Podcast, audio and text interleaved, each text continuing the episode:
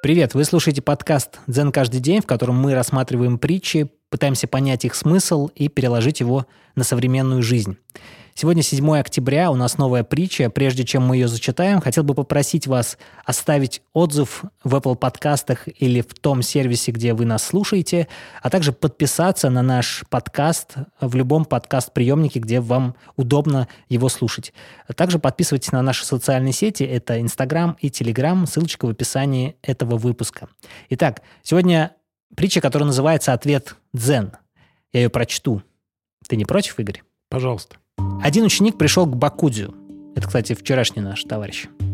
Поклонившись, он прикоснулся к его ногам и спросил: «Как долго мне ждать моего просветления?»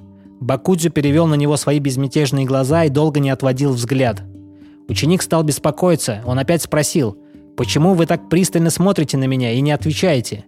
Мастер произнес ответ Дзен. Он сказал: «Убей меня». Что, еще так сказал? Давай по-другому. «Убей меня». Да. Ученик не мог поверить, что это ответ на его вопрос. Смущенный и растерянный, он поспешно ушел. Он много дней раздумывал над ответом Бокудзю, но все не мог понять, что же тот ему сказал. В отчаянии он обратился за помощью к старшему ученику. Тот засмеялся и пояснил: «Мастер сказал тебе, почему ты продолжаешь спрашивать меня? Оставь мастера, оставь всякое спрашивание. Убей меня в себе, убей мой авторитет, оставь всякое учение. Кто я? Я не удерживаю тебя. Жизнь одинаково открыта для всех. Почему ты не начинаешь жить? Почему ты продолжаешь готовиться?» Вот такая вот притча. Бокудзю, видимо, просветленный товарищ был. Да, расфигурирует во многих притчах. И вот он говорит: «Убей меня». Прикинь. Что это значит? Есть такая штука в буддизме. Она звучит так. Встретил Будду, убей Будду. Не в прямом смысле. Не в прямом, конечно, смысле. Это говорит о том, что в тебе не должно быть авторитетов, кроме тебя самого. И тебя-то, в принципе, не должно быть. Вообще в буддизме, в дзен-буддизме нет священных писаний, потому что вся практика происходит внутри тебя. Тебе не надо знать ничего, кроме как себя самого, погружение в себя, короче.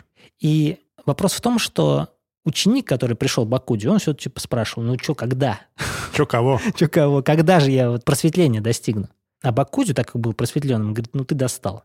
Убей меня».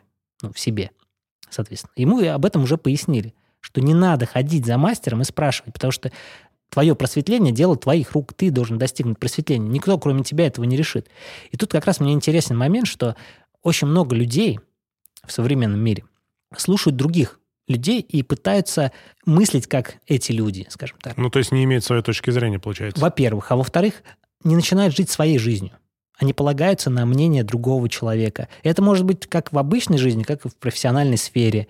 Я помню одного такого товарища, который ко мне приходил на обучение по звукорежиссуре и попросил меня научить его. Он говорит: «Научи меня работать со звуком». Ты сказал ему: «Убей меня». Нет, я говорю: «Давай я тебя научу». И начинаю ему показывать различные вещи, которые я вот научился делать. А он говорит: «А вот мне кажется, ты это неправильно делаешь. А вот тут надо тут по-другому». Я говорю: «Ты же сам все знаешь. Откуда ты знаешь это все?» Он говорит: «Ну я на форумах читаю». Получается, что он читает очень много, но не практикует этого. Получается, что он носит в себе знания других людей, но никогда не применял их на практике. То есть вот этот вот ученик, он носит очень много в себе убеждений того, когда он, как он достигнет просветления, возможно, у них проходят какие-то ретриты, и мастер все время ему объясняет это. Но по факту он не может достигнуть просветления, пока он не начнет самостоятельно действовать. Тут как раз вот, почему ты продолжаешь готовиться? Ну, готовиться – это когда ты... Почему ты не записываешь подкаст? Ну, потому что у меня нет там хорошего оборудования, я не умею монтировать, и у меня там плохая дикция. Но это не имеет значения. Те данные, которые у тебя сейчас есть, они помогают тебе прямо сейчас начать. А самое главное, что, имея все это, не факт, что ты начнешь записывать подкаст. И не факт, что будет тот результат, который ты думаешь. То есть, как мне кажется, что быть собой – это принимать те вводные данные, которые у тебя есть прямо сейчас. И от них плясать. Со временем там данные, которые не зависят от тебя, это оборудование, оно будет улучшаться. Да и твои внутренние данные будут улучшаться. Но твой характер, который есть прямо сейчас у тебя, это вот твоя особенность, которая помогает тебе быть собой. И я недавно слышал такую мысль, что люди же несовершенны и визуально, и внутренне. И вот это несовершенство, в этом и есть отличие каждого человека друг от друга. То есть несовершенство – это наш характер. Несовершенство – это мы сами. Наши с тобой несовершенства говорят о том, что я Дима, а ты Игорь.